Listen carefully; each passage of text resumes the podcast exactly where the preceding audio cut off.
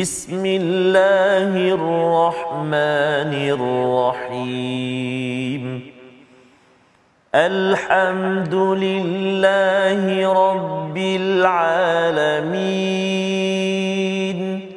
الرحمن الرحيم. مالك يوم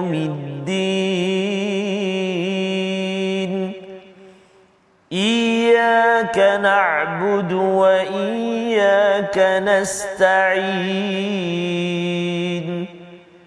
اهدنا الصراط المستقيم. صراط الذين أنعمت عليهم غير المغضوب عليهم ولا الضالين.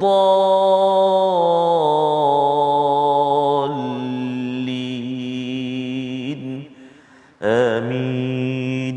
Sallallahu alaihi. Assalamualaikum warahmatullahi wabarakatuh. Alhamdulillah wassalatu wassalamu ala Rasulillah wa ala alihi wa man wala syada la ilaha illallah syada Muhammadan abduhu wa rasuluhu. Allahumma salli ala sayidina Muhammad wa ala alihi wa sahbihi ajma'in. Amma ba'd. Apa khabar tuan-tuan dan puan yang dirahmati Allah sekalian? Kita bertemu dalam My Quran Time baca faham amal pada hari ini untuk kesekian kalinya untuk sama-sama kita mendalami kepada surah baru daripada juz yang ke-21, surah 31, surah Luqman surah yang mungkin bagi sebahagian tuan-tuan menantikan apakah tadabbur dan apakah bacaan yang indah daripada kalam Allah Subhanahu Wa Taala pada pagi Jumaat ini bersama Al-Fadil Ustaz Tarmizi Abdul Rahman. Apa khabar Ustaz? Alhamdulillah Al-Fadil Ustaz uh, Fazrul Salam Jumaat Salam Jumaat Ustaz. yang mubarakah InsyaAllah mudah-mudahan Ustaz ya. Dan kita berada pada surah baru Ustaz. Oh, surah subhanallah. yang amat Menarik, indah ya, surah Luqman. Antara surah favorite Ustaz. eh? favorite ya, Ya, yang dihafal oleh anak-anak kita Ya, tingkatan subhanallah. 3 4 biasanya sudah pun menghafal biasanya ayat 12 hingga ayat Betul. Mhm. 19 tapi hari ini kita nak mula dahulu dengan ayat yang pertama Ya. melihat apakah yang ingin disampaikan apakah panduan untuk kita membina keluarga diri yang berhikmah berpandukan daripada surah yang ke-31. Mari sama-sama kita mulakan dengan doa ringkas kita subhanakala ilmalana illa ma 'allamtana innaka antal alimul hakim rabbi zidni ilma. Kita saksikan apakah sinopsis ringkasan bagi surah Makkiyah surah 31 ini. Bermula daripada ayat yang pertama, kita akan melihat kepada Alif Lam Mim dan diceritakan tentang karakter Al-Quran, sifat Al-Quran, ciri orang yang beriman kepada Allah Subhanahu Wa Taala. Dan kemudian kita akan melihat pada ayat yang ke-6 hingga ke-9 orang kafir yang berpaling daripada Al-Quran, mereka yang tidak mahu mengambil Al-Quran sebagai panduan dan bagaimana pula sikap seorang mukmin yang bersegera menyambut isi Al-Quran. Dan diteruskan pada ayat yang ke-10 hingga 11, penciptaan langit dan bumi adalah sebagai bukti petunjuk keesaan Allah dan kebatilan syirik yang penting untuk dijauhkan puncak kepada hikmah itu apabila kita dapat mengesakan takut kepada Allah Subhanahu Wa Taala. Mari sama-sama kita mulakan dengan bacaan ayat 1 hingga 7 dipimpin Al-Fadil Ustaz Tarmizi Abdul Rahman. Baik, terima kasih Al-Fadil Ustaz Fazrul. Bismillahirrahmanirrahim. Assalamualaikum warahmatullahi wabarakatuh. Alhamdulillah wassalatu wassalamu ala Rasulillah wa ala alihi wa sahbihi wa man walah wa ba'd. Allahumma salli ala sayyidina Muhammad wa ala ali sayyidina Muhammad. Alhamdulillah kita memasuki uh, surah yang ke-31 uh, hari ini iaitu surah Luqman di penghulu segala hari ini masya-Allah semakin menarik uh, uh, dan juga uh, surah Luqman ini pasti subhanallah eh, surah antara surah uh, pilihan dan juga surah yang seronok kita nak belajar insya-Allah taala. Uh, kita nak mula dulu bacaan uh, untuk permulaan ini ayat yang pertama sehingga ayat yang ke berapa tadi Ustaz? Ayat, Ayat yang, yang ke ke-7. tujuh eh. Kita nak baca dulu ayat yang pertama sehingga ayat yang ketujuh dan seperti yang kita lihat tu ayat yang pertama tu dia ada uh, apa tu mad lazim harfi muthaqqal eh? uh, jadi kita kena hati-hati panjang dia dengan kadar enam harakat kemudian ada dengung sebelum memasuki mim tu. Uh, jom kita baca sama-sama insyaallah. Kita mula dulu dengan bacaan uh, murattal uh, kurdi ya. Eh? nahwan ataupun kurdi insyaallah. Kita cuba. A'udzubillahi billahi minasy syaithanir rajim بسم الله الرحمن الرحيم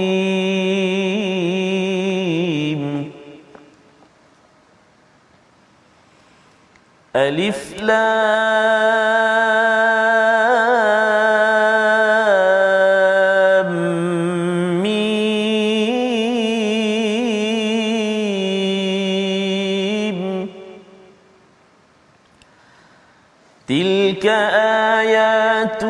الكتاب الحكيم.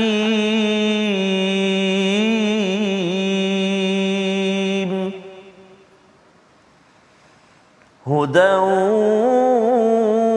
ورحمة للمحسنين.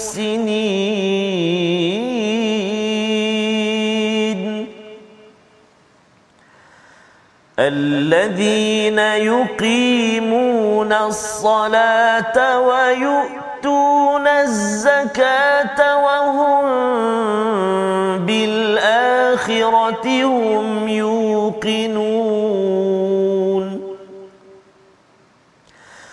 أولئك على هدى من ربهم وأولئك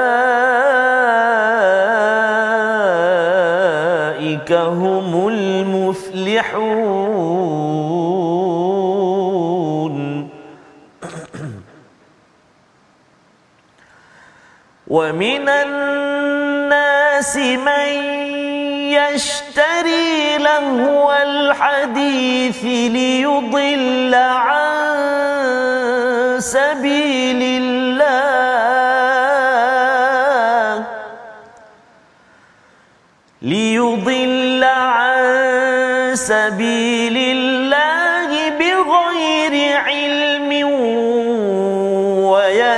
ويتخذها هزوا. أولئك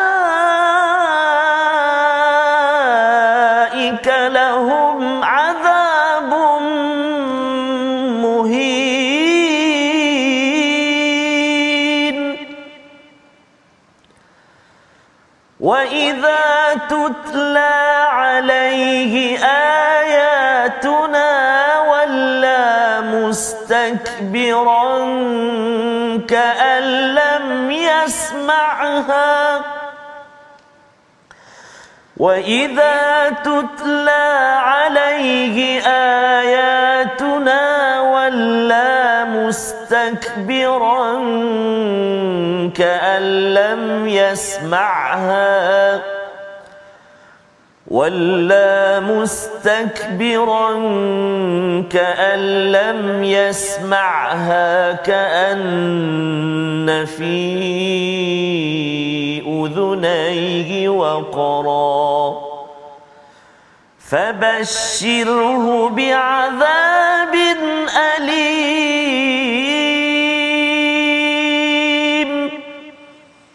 فبشره بعذاب أليم.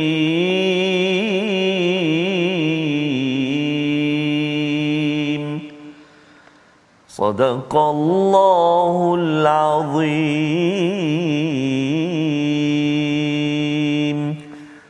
Allah kita dah bacaan daripada ayat 1 hingga 7 memulakan surah Luqman kita surah yang ke-31 surah Makiyah yang yes. memberi keimanan menang, meningkatkan motivasi kita Ustaz ya yes, sebenarnya surah-surah Makiyah ini sekitar 2/3 daripada al-Quran hmm. turun sebelum Nabi berhijrah ke ke Madinah dan ia adalah panduan ya. Panduan yang perlu kita ambil walaupun ada yang kata bahawa kita ni dah ada negara. Ya. jadi kita banyak merujuk pada uh, surah Madaniyah. Ah. tidak ya. Sebenarnya makiyah itu sebenarnya adalah uh, keimanan tentang akhlak tentang kisah untuk kita mempunyai jati diri yang teguh ya seperti mana yang telah dikurniakan kepada orang-orang yang diberi nikmat ya an'amta alaihim bukan orang yang dimurkai bukan orang yang disesatkan. Jadi dalam surah luqman yang pertama ini kita lihat ayat pertama alif lam mim. Ini adalah huruf muqattaah yang pernah kita bincangkan pada surah al-baqarah dalam surah ali imran dalam surah al-ankabut.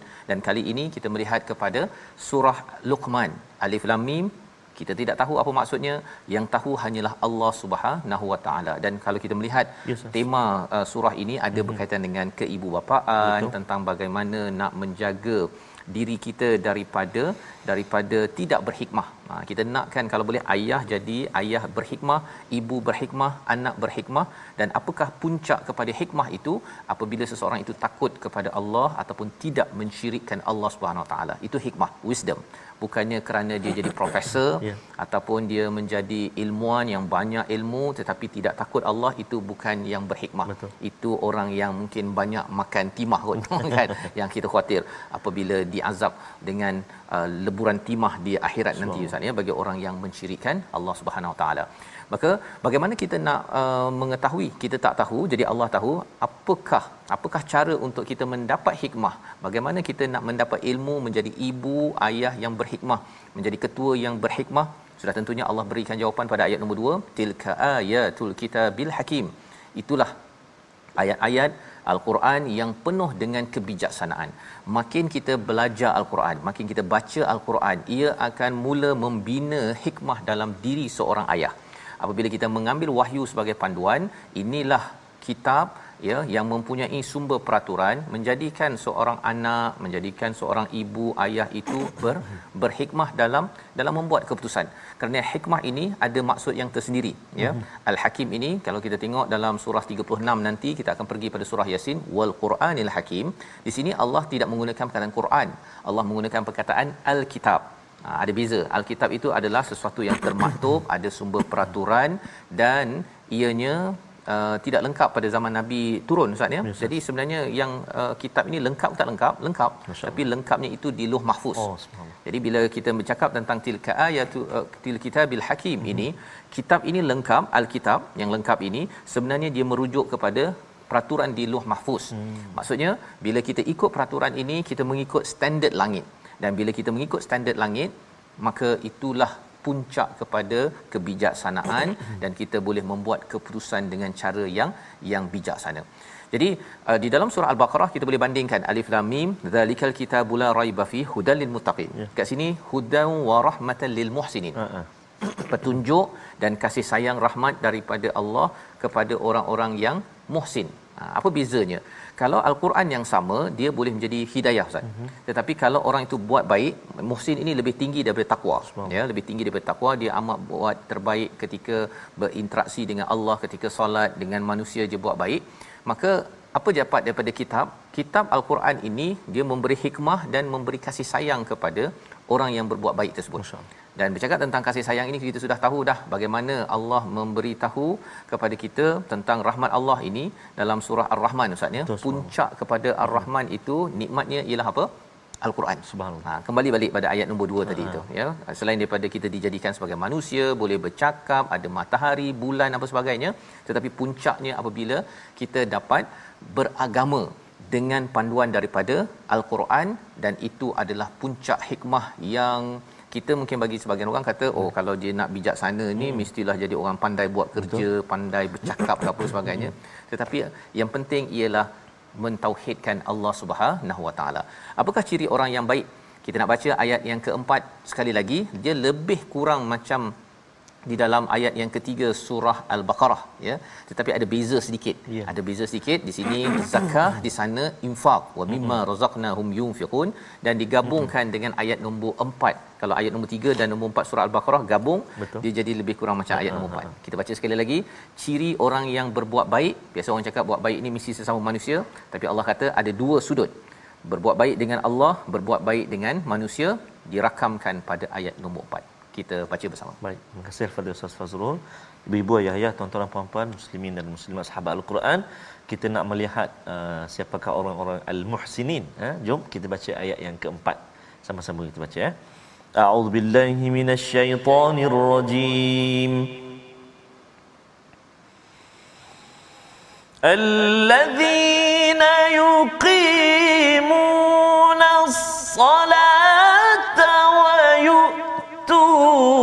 الزكاة وهم بالآخرة.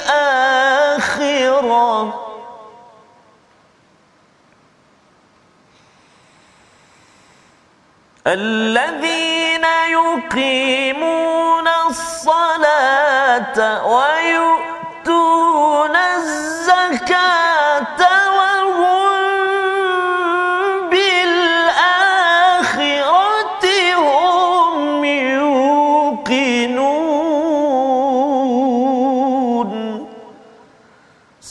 صدق الله العظيم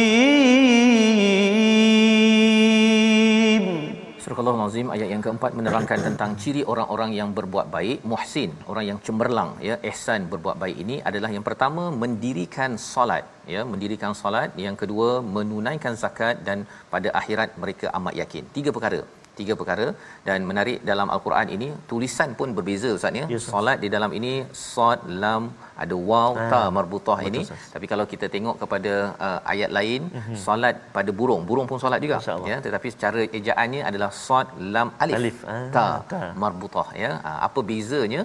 Di mana solat di sini adalah maksudnya doa. Ia adalah berkaitan dengan agama. Jadi bila wa yuqimuna solah, mhm. kita mendirikan solat ini adalah mendirikan agama kita. Kalau sesiapa yang tidak mendirikan solat ataupun lambat mendirikan solat, itu sebenarnya dia sedang melambatkan agamanya ataupun meruntuhkan agamanya berbanding dengan burung. Ha, burung itu bila solat dia masih solat lega tetapi dia tak adalah agama Islam maksudnya yeah. ataupun kita tak bercakap tentang solat orang yang musyrik itu masih lagi digunakan perkataan sad lam alif ta marbutah di dalam al-Quran yang itu solatnya tidak sama dengan solat dalam agama kita iaitu solat kita ini adalah doa kepada Allah Subhanahu Wa Taala yang tepat Tuhan yang tepat dan juga membuktikan keberagamaan kita. Baik, itu yang pertama ciri orang yang muhsin. Yang kedua adalah menunaikan zakat. Ya, menunaikan zakat. Dia bukannya mendirikan zakat, ya, menunaikan zakat berbanding dengan mendirikan solat. Betul. Pasal solat ini dia tak boleh dia buat macam tu saja Ustaz. Uh-huh. Dia mesti dengan penuh sedar, ya, wa yuqimu itu daripada perkataan uh, qama berdiri. Uh-huh. Ha, maksud diri ini kita kenalah uh, uh, apa istilahnya sedar, sedar Betul. diri Ustaz ya. Kalau orang yang mabuk ataupun kalau hmm. dia naik kapal kalau Ustaz pergi Langkawi naik kapal tu kan lepas itu kita naik ke darat kita akan rasa macam bouncing kan Betul. tentang melompat-lompat uh-huh. pasal kita punya uh, apa tekanan kita itu tidak stabil uh-huh. jadi dalam kita mendirikan solat ini kita kena stabilkan diri kita kena buat persediaan dan itu hubungan dengan Allah hubungan dengan manusia itu adalah dengan zakat kita bersihkan harta dan yang ketiganya wahum bil akhirati hum yuqinun iaitu amat yakin kepada hari hari akhirat. Apa kesannya? Apa kesannya ialah kadang-kadang kita buat baik Ustaz ya. Kita yes, buat baik dengan orang, Betul. ada orang tak cakap terima kasih. Ah. Ha, ada kadang-kadang kita cuba nak buat baik, lepas tu orang komen pula. Aduh. Kan? Kadang-kadang kita rasa terasa kan. Ya, saya nak buat yang terbaik ialah tahu ada kelemahan kan, hmm. tapi boleh tak komen elok-elok contohnya kan. Betul, tapi ialah ya, hmm. itu kalau betul kita buat silap okey yeah. ya kalau kita tak buat silap pun orang kutuk juga Allah. kita nak cari mana saya nak balas balik tetapi that's fine ya sebenarnya orang yang percaya pada hari akhirat dia tahu bahawa tak apa saya kalau maafkan saya akan dapat ganjaran yang lebih lagi kalau seorang bunuh 100 orang Ustaz ya mm-hmm. takkanlah kalau dia dijatuhkan hukuman mati pun mm-hmm. dia ada satu nyawa je.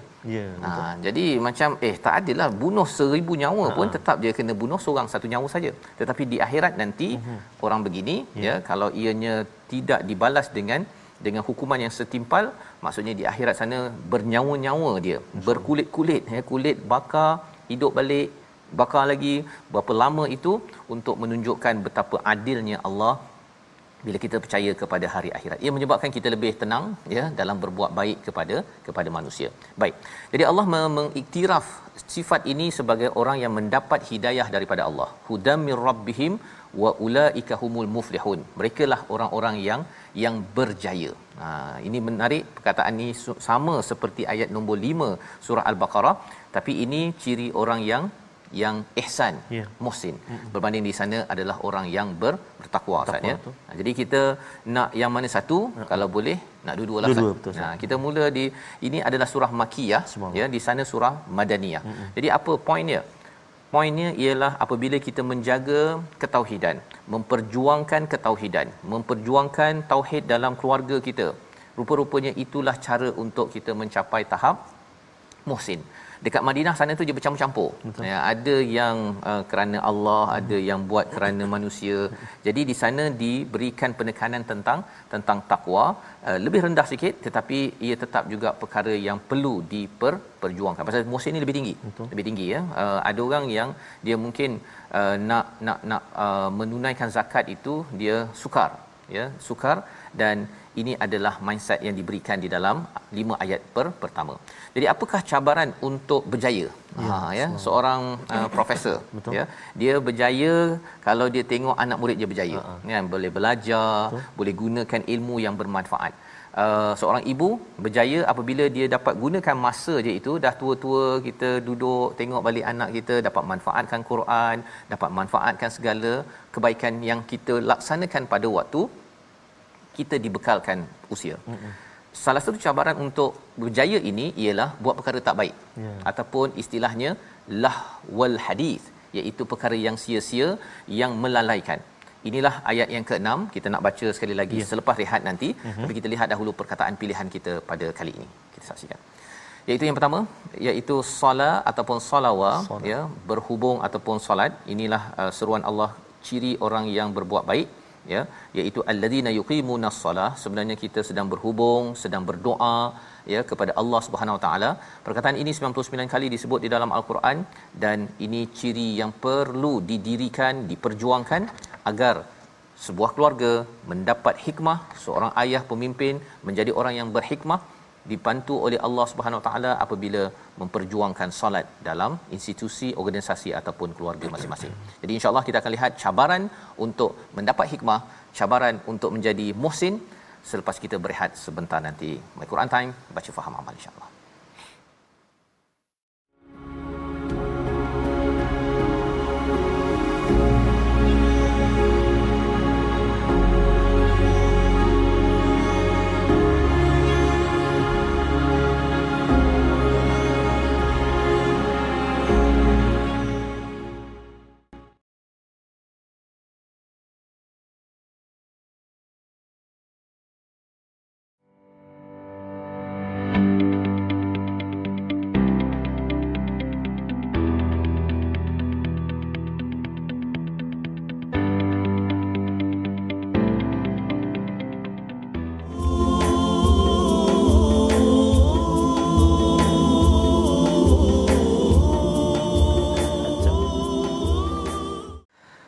SAW Ustaz ya. ya.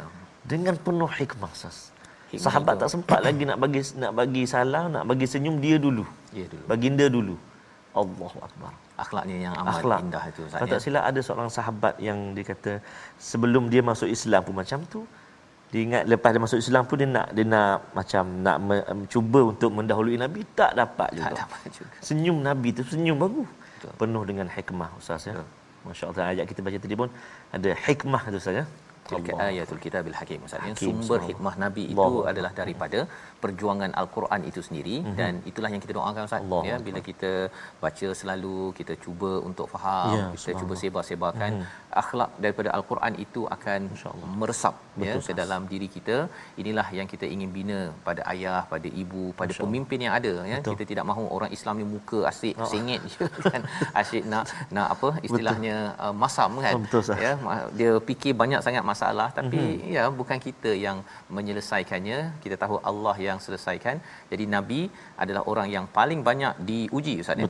Tetapi adalah orang yang paling banyak senyuman dalam dalam kehidupannya. Jadi kita harapkan uh, kita dapat mengambil pelajaran ya hikmah daripada surah Luqman ini. Ya. Mari kita teruskan dengan mhm. tajwid kita. Ya, baik. Terima kasih kepada Ustaz Fazrul. Tak sabar nak sambung baca. Oh, tajwid dulu. Ya, tajwid dulu. Jom uh, tuan-tuan dan puan-puan sahabat Al-Quran ibu-ibu ayah-ayah yang dimuliakan, kita nak singgah sekejap ke ruangan tajwid kita dan kita nak melihat tadi kita dah disebut uh, kita dah sebut di permulaan tadi tentang uh, alif lam mim ha, yang ini kita nak kongsikan pada hari ini iaitu hukum mad lazim harfi muthaqqal mad lazim harfi muthaqqal Bagaimana cara baca dia? Cara bacaan dia ialah dipanjangkan bacaan itu sebanyak 6 harakat. 6 harakat. Dan juga perpindahan lam kepada mim tu dia ada sabdu kan. Contohnya ayat yang pertama halaman 411 permulaan surah Luqman yang kita baca pada hari ini. Jom kita cuba. Bismillahirrahmanirrahim. Alif lam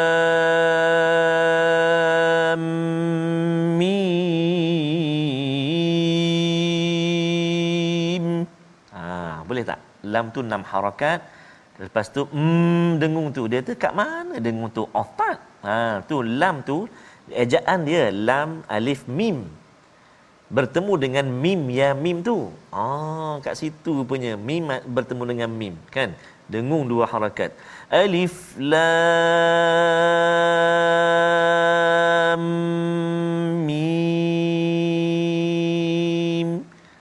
cara baca dia. Sama juga dengan kita selalu baca yang awal al-Baqarah tu kan. Ha sama enam harakat. Nama dia apa?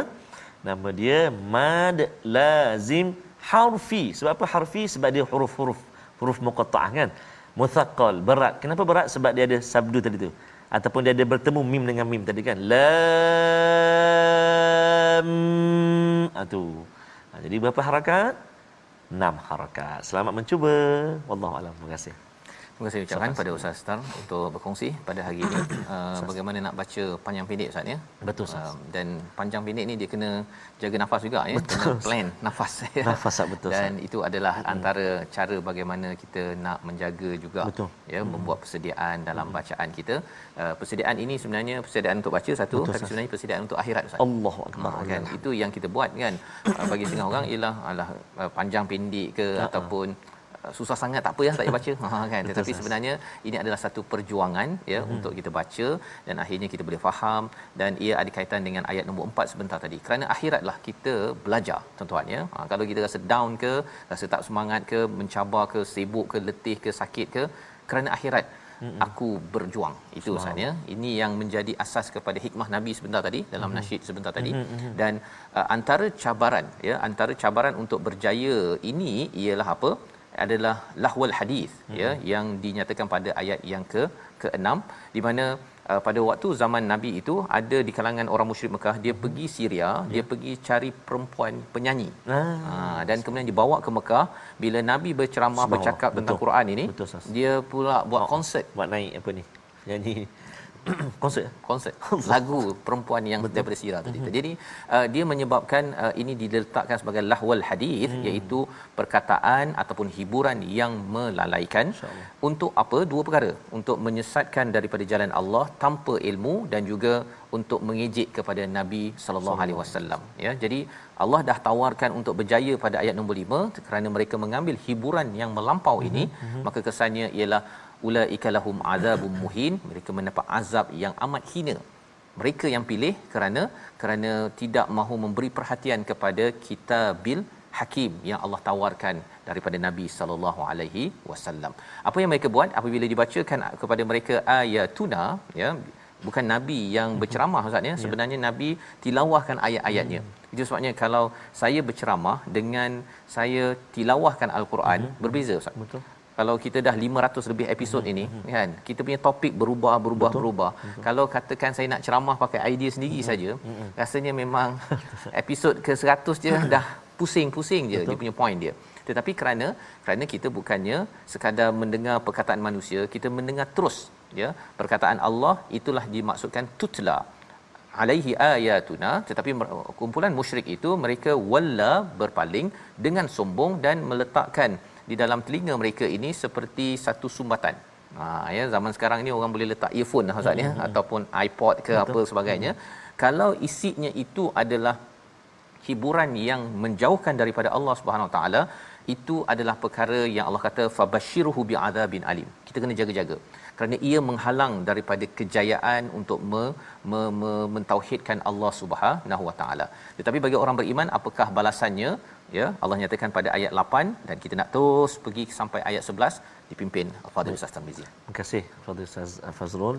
Tuan-tuan dan puan-puan, ibu-ibu, ayah-ayah, muslimin dan muslimat, sahabat Al-Quran yang dikasihi oleh Allah Subhanahu Wa Taala, kita nak menyambung terus ayat yang ke-8, 9, 10 dan uh, 11. Uh, antaranya Allah Subhanahu Wa Taala menceritakan ciri-ciri ataupun bagaimanakah keadaan orang-orang yang beriman yang beramal soleh. Mai kita baca dahulu dan kita akan uh, tengok sekejap lagi apakah intisarinya, intipatinya insya-Allah. Kita cuba tadi dah kita baca dengan Kurdi seperti biasa kita sambung bacaan dengan Murattal Hijaz insya-Allah. A'udzu billahi minasyaitonir rajim. Innal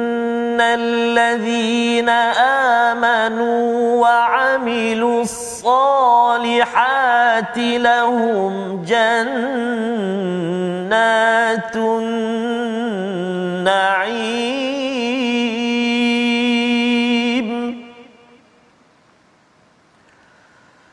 خالدين فيها وعد الله حقا. وهو العزيز الحكيم.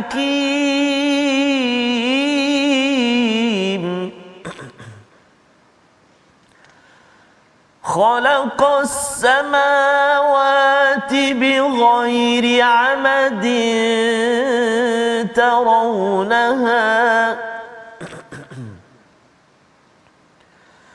وألقى في الأرض رواسي أن تميد بكم وبث فيها وبث فيها من كل دابة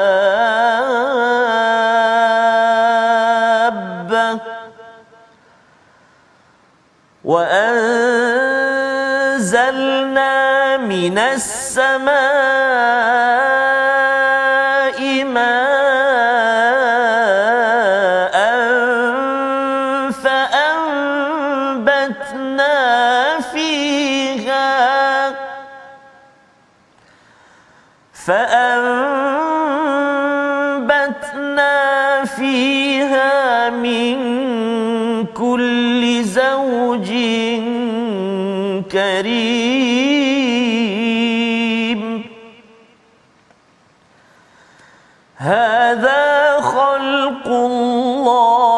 فأروني ماذا خلق الذين من دونه؟ بل الظالمون في ضلال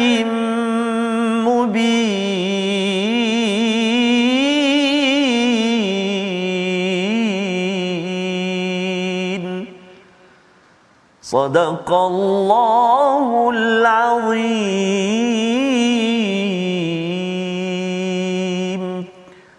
Al-Azim gitulah bacaan daripada ayat 8 hingga 11 daripada surah Luqman Yes, Ustaz ya. Alhamdulillah ini adalah surah yang biasa ya Yes, dibaca oleh imam-imam dalam solat kerana surahnya tidak panjang ya. Ada sekitar berapa Ustaz? 34 ayat Ustaz. sahaja dan kita dah masuk pada fasa surah yang ada 30 ayat Masya ya dan uh, ia mudah ya kalau ianya ingin dihafal. Dan apakah isi daripada ayat yang ke-8 sebentar tadi? Allah menceritakan tentang ciri orang yang beriman beramal soleh. Kita kena faham bahawa ia berada di Mekah sebelum Nabi berhijrah. Jadi tidak banyak kewajipan syariat seperti puasa, seperti zakat, tapi sudah mula dah bercakap zakat sebentar tadi Ya, Ustaz ya. betul. Jadi dah ada preview Mhm. ya preview tentang zakat tersebut sebagai satu daripada kaedah untuk menjadi orang yang yang baik selain daripada zakat itu bermaksud membersihkan diri daripada perkara-perkara yang kotor tazkiyah. Baik. Daripada orang-orang yang beriman ya yang beriman pada Allah, yang beriman pada Rasul ya iman di dalam ayat makiyah ini penting kita beri perhatian kerana ia bukannya mudah. Kita dah lihat daripada surah yang ke-29 surah Al-Ankabut bahawa iman dan amal soleh di makiyah itu hmm. maksudnya ialah bersama Nabi dan bersedia untuk kena kena sebat ataupun kena kejar ataupun kena letak batu di atas dada ataupun disula seperti keluarga Ammar bin Yasir contohnya. Jadi perjuangan iman di Mekah ini adalah amat mencabar ya uh, dan diikuti dengan amal soleh itu apabila mengikut Nabi menyokong kepada perjuangan Nabi ketika tidak popular. Ha, tak popular ya kerana pada waktu ini follower Nabi tak ramai Ustaz. Ya. Orang-orang biasa ya kecuali Abu Bakar tu mungkinlah orang kaya sedikit. Yang lain orang-orang biasa bukan golongan elit. Siapa yang beriman beramal soleh pada waktu tidak popular ketika tidak dapat manfaat yang besar Allah kata lahum jannatun naim. Bagi mereka adalah apa? kebun-kebun yang penuh dengan kenikmatan. Wow. Kita boleh faham ya. Bila kita orang-orang ini bila bin Rabah tidak pernah makan daripada kebun-kebun. Hmm. Tak ada kebun pun hmm. ya. Dan dia sentiasa dipenuhi dengan azab ataupun dengan uh, ujian getir di padang pasir bila dijanjikan perkara ini kalau kamu terus percaya kepada Allah kepada Rasul terus beramal committed ini kamu akan diberikan ya kebun-kebun yang yang penuh kenikmatan. Maka janji ini ustaz dia ya. menyebabkan mereka terus ahad ahad ahad memilih untuk terus. Kerana apa? Kerana kalau katakan mereka di seksa seksa itu tidak kekal. Tetapi janji Allah ini khalidina fiha. Ha ini adalah kekal dan wa'dallahi haqqa. Mereka berada di syurga itu kekal. Janji Allah ini benar ha bila katakan ayah katakan hmm. abah janji ni nak belikan hmm. makanan istimewa hmm. ya kalau belajar bersungguh-sungguh bila anak dapat janji daripada uh, ayah begitu anak itu akan berbunga-bunga Semang. dia akan bersungguh-sungguh uh-huh. ya apatah lagi memang ayah tak pernah mungkin janjilah kan kalau ayah si ayah cakap dia tapi tak tu dia akan tak percaya dan ini bukan ayah ini adalah Allah yang memberitahu janji ini ya maka bagi orang yang beriman pada waktu itu yakin dah bahawa Allah lah yang mencipta alam ini Allah tak pernah mungkir janji bila datang janji Allah ini wa'dallahi haqqan Allah ini maha berkuasa Allah ini maha bijaksana mereka amat bersemangat Ustaz. Ya. Mereka bersemangat ya memberi kesan kepada kita apa kalau katakan kita ini berjuang percaya pada Allah pada Rasul pada Al-Quran dan kita perjuangkan walaupun kita ni mungkin tidak popular mm-hmm. ya kita kecil-kecilan di syarikat contohnya orang tak baca Quran orang tak nak rujuk pada Al-Quran tapi kita cuba juga untuk bawakan perkara tersebut dalam keluarga kita itu adalah satu satu kesungguhan untuk kita sama-sama bersama sahabat yang berjuang pada pada 1400 tahun yang yang lepas. Jadi di hujung itu wahwal azizul hakim menarik ya kerana apa? Kerana nak ceritanya bahawa Allah amat perkasa. Allah amat perkasa. Kita kena faham bahawa surah ini turun ketika ketika umat Islam dipandang hina ya. Maka pada waktu itu dinyatakan wahwal azizul hakim menguatkan semangat kepada kepada orang beriman bahawa Allah berkuasa Allah boleh buat pada bila-bila masa saja untuk menghentam kepada orang musyrik tapi Allah al-hakim Allah bijaksana Allah beri peluang Allah beri peluang dan dengan peluang itulah ustaz ya kalau ya. kita tengok banyak yang uh, kembali pada Islam Betul. Hamzah bin Abu Talib bin Abdul Muttalib ya bapa hmm. saudara Nabi akhirnya kembali kepada hmm. agama fitrah kerana Allah berhikmah ya berhikmah tidak menjatuhkan hukuman terus ya boleh dibuat oleh Al-Aziz tetapi Al-Hakim itu yang melihat dan memberi peluang dan membuat keputusan yang bijak bijaksana. Siapakah Al-Aziz Al-Hakim ini? Kalau ada yang rasa macam betul ke? Ha hmm. betul ke kalau saya percaya pada Allah, saya akan dilindungi oleh Al-Aziz, saya akan dibantu Al-Hakim, dibantu oleh yang Maha Perkasa yang boleh buat any anytime, ya. Dan juga yang Maha Bijaksana. Allah suruh kita tengok kepada alam. Ha, ayat 10 kita baca sekali lagi ini pembuktian ketauhidan agar akhirnya kita kalau ada sesuatu yang tak yakin dalam hidup kita untuk berbuat baik menjadi muhsin ayat 10 sebagai panduan kita baca. Terima kasih Fadil Ustaz uh, Fazrul. Tuan-tuan dan puan-puan sahabat Al-Quran, ibu ayah yang dikasihi Allah Subhanahu sekalian, jika tadi ayat yang pertama kita belajar mad lazim kalimi muthaqqal, uh-huh. eh maaf, mad lazim harfi muthaqqal sebagai huruf, ini eh, saat ini kita nak baca ayat ke-10 ni dia ada mad lazim kalimi muthaqqal. Oh, so dalam halaman ni ada dua kita hmm. belajar. Satu harfi muthaqqal, yang kedua kalimi muthaqqal. Kalim. Kalimah dan juga huruf. Ayat pertama tadi huruf, ayat yang ke-10 ni kalimah dabbah itu itu mad lazim uh, kalimi muthaqqal. Kalimah pula. Masya-Allah. Dapat kita belajar ini eh, ulang kaji. Mari kita baca sama-sama ayat yang ke-10 insya-Allah. أعوذ بالله من الشيطان الرجيم. خلق السماوات بغير عمد ترونها.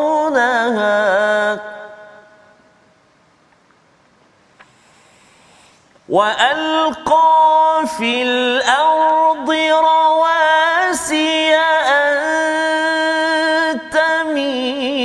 بكم وبث فيها.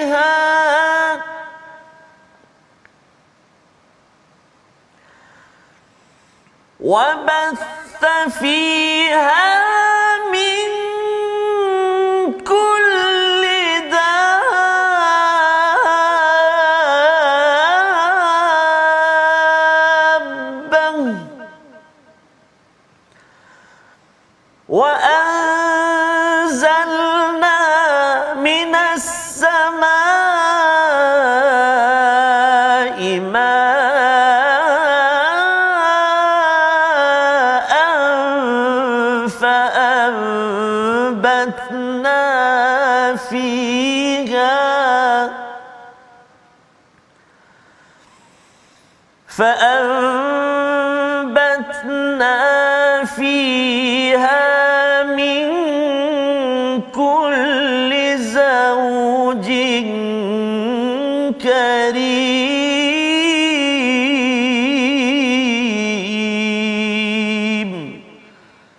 صدق الله العظيم Surah Al-Azim gitulah bacaan daripada ayat yang ke-10 untuk menjelaskan kepada kita apakah cara untuk kita mendapat hikmah apabila kita bawa anak kita kepada diri kita sendiri hmm. untuk memerhati kepada penciptaan samawati bighairi amadin tarawnaha iaitu langit langit yang tidak ada tiang yang kita tidak nampak ya kalau kita ada bangunan ada tiang ustaz ya yes, untuk dia kukuh Betul. tetapi kita tengok kepada langit yang ada ini mm-hmm. tak jumpa pula tiangnya ha, tiangnya ada ke uh-huh. tak ada sebenarnya kalau ikut ada ayat ini bi ghairi amadin tarawnaha tiang tu ada mhm. Tetapi tidak nampak ustaz ya pasal apa struktur ataupun struktur yang di dicipta oleh Allah ini adalah amat istimewa bagi arkitek ataupun jurutera pasti akan kagum macam mana kita nak buat satu bangunan tapi tak payah pakai tiang. Mm-hmm. Ha, tak payah pakai tiang ataupun ada tiang tetapi tiang itu tidak tidak nampak. Kalau macam contohnya bangunan ini ustaz ya. Ya kalau bangunan besar tu mesti banyak tiang mm-hmm. ya dan kita nampak kita boleh teka dekat mana tiang dia. Tetapi di dalam langit ini ya kita tak boleh tengok kat mana tiangnya itu adalah satu architecture daripada Allah Subhanahu Wa Taala yang menyebabkan kita fikir. Allah yang hebat ini Al-Aziz boleh sahaja nak buat apa-apa kepada musyrik Mekah. Mereka tidak mahu menyembah kepada Tuhan yang hebat ini. Tetapi Allah Al-Hakim bagi peluang. Allah bagi peluang kepada kita. Kalau kita ada kekurangan Allah boleh balas ya terus tetapi Allah terus memberi peluang untuk kita mendekatkan diri pada Allah selain daripada itu rawasi gunung ganang yang ada ya dan juga uh, segala binatang ternakan yang ada ataupun binatang boleh melata dan Allah turunkan air daripada langit untuk ditumbuhkan pelbagai jenis pasangan-pasangan tumbuhan dan juga binatang. Jadi uh, semua bukti-bukti ini Allah nyatakan ciptaan Allah, tengok betul-betul dan kamu akan nampak bahawa rugi kalau kita ini mensyirikkan Allah Subhanahu Wa Taala. Ini perkara yang perlu kita hidupkan dalam keluarga kita. Uh, jangan bagi banyak sangat hiburan di depan skrin ustaz ya. Yes, sehingga kan anak kita tu tengok skrin, tidak tengok kepada alam sehingga kan hmm. mereka mengambil enteng kepada tiga perkara tadi. Solat mereka pun tak kisah, nak tolong orang zakat pun tak kisah dan akhirat hmm, tak penting. Yang penting saya nak berhibur saja. Itu cabaran membina keluarga yang lebih lagi akan disentuh pada hari hari seterusnya nanti yes. ya pada minggu depan pada hari Ahad halaman 412. Yes. Membawa pada resolusi kita pada hari ini kita saksikan. Yang pertama, jadikan Al-Quran sebagai sumber hidayah dan rahmah terutama bila kita nak membina keluarga dan organisasi negara kita. Yang kedua, lindungi diri dan keluarga daripada hiburan melampau sehingga tidak mahu lihat alam, sehingga tidak dapat mengenal kepada Tuhan sebenarnya. Dan yang ketiganya, jangan sombong apabila mendengar ayat ataupun kebesaran Allah Subhanahu Wa Taala. Kita berdoa. Terima kasih. أعوذ بالله من الشيطان الرجيم بسم الله الرحمن الرحيم الحمد لله رب العالمين والصلاة والسلام على أشرف الأنبياء والمرسلين وعلى آله وصحبه أجمعين اللهم يا الله ويا رحمن ويا رحيم Ampunilah dosa-dosa kami ya Allah Ampunilah dosa mak ayah kami ya Allah Ibu ayah mertua kami muslimin dan muslimat Mukminin dan mukminat bi rahmatik Arhamar Rahimin. Ya Allah Ya Rahman wa Ya Rahim. Mata kami ini ya Allah jadikan ianya mata yang selalu melihat kalamu Al-Quran. Membacanya ya Allah terus ke hati kami. Telinga kami ya Allah yang tidak pernah jemu mendengar bacaan Al-Quran. Mulut kami lidah kami ya Allah lidah yang fasih membaca menyebut huruf-huruf kalimah-kalimah ayat-ayatmu ya Allah Mudah-mudahan berbekas di hati kami ya Allah. Menjauhkan kami daripada sifat-sifat yang mazmumah yang tercela sombong dengki dan sebagainya ya Allah. Bahkan menjadikan hati kami hati yang sejahtera qalbun salim. Hati yang sejahtera hati yang tenang hati yang bahagia. Tatkala mana bersama dengan al-Quran. Allahumma inna na'udzubika minal basri wal junun اللهم إنا نعوذ بك من ال... اللهم ربنا هب لنا من أزواجنا وذرياتنا قرة أعين وجعلنا للمتقين إماما. اللهم إنا نعوذ بك من البرص والجنون والجذام ومن سيء الأسقام. والحمد لله رب العالمين. Taqabbalallahu minkum Inna wa minkum taqabbal ya karim. Moga-moga Allah mengabulkan doa kita tuan-tuan sekalian agar kita menjadi diri keluarga masyarakat yang berhikmah dengan al-Quran dan inilah yang kita ingin perjuangkan dalam tabung gerakan al-Quran. Dijemput tuan-tuan untuk menyumbang ya berinfak pada hari Jumaat penuh barakah ini kerana kita yakin bahawa dengan al-Quran masyarakat kita akan dipimpin oleh hikmah yang diberikan oleh Allah Subhanahu wa taala mengesakannya hingga masuk ke syurga nanti insya-Allah. Kita bertemu lagi dalam ulangan pada malam ini dan juga pada pagi esok dan terus kita akan menyambung ulang kaji dan melihat apakah nasihat daripada Luqman Al-Hakim yang diberikan hikmah oleh Allah Subhanahu Wa Taala. My Quran Time baca faham amal insya-Allah.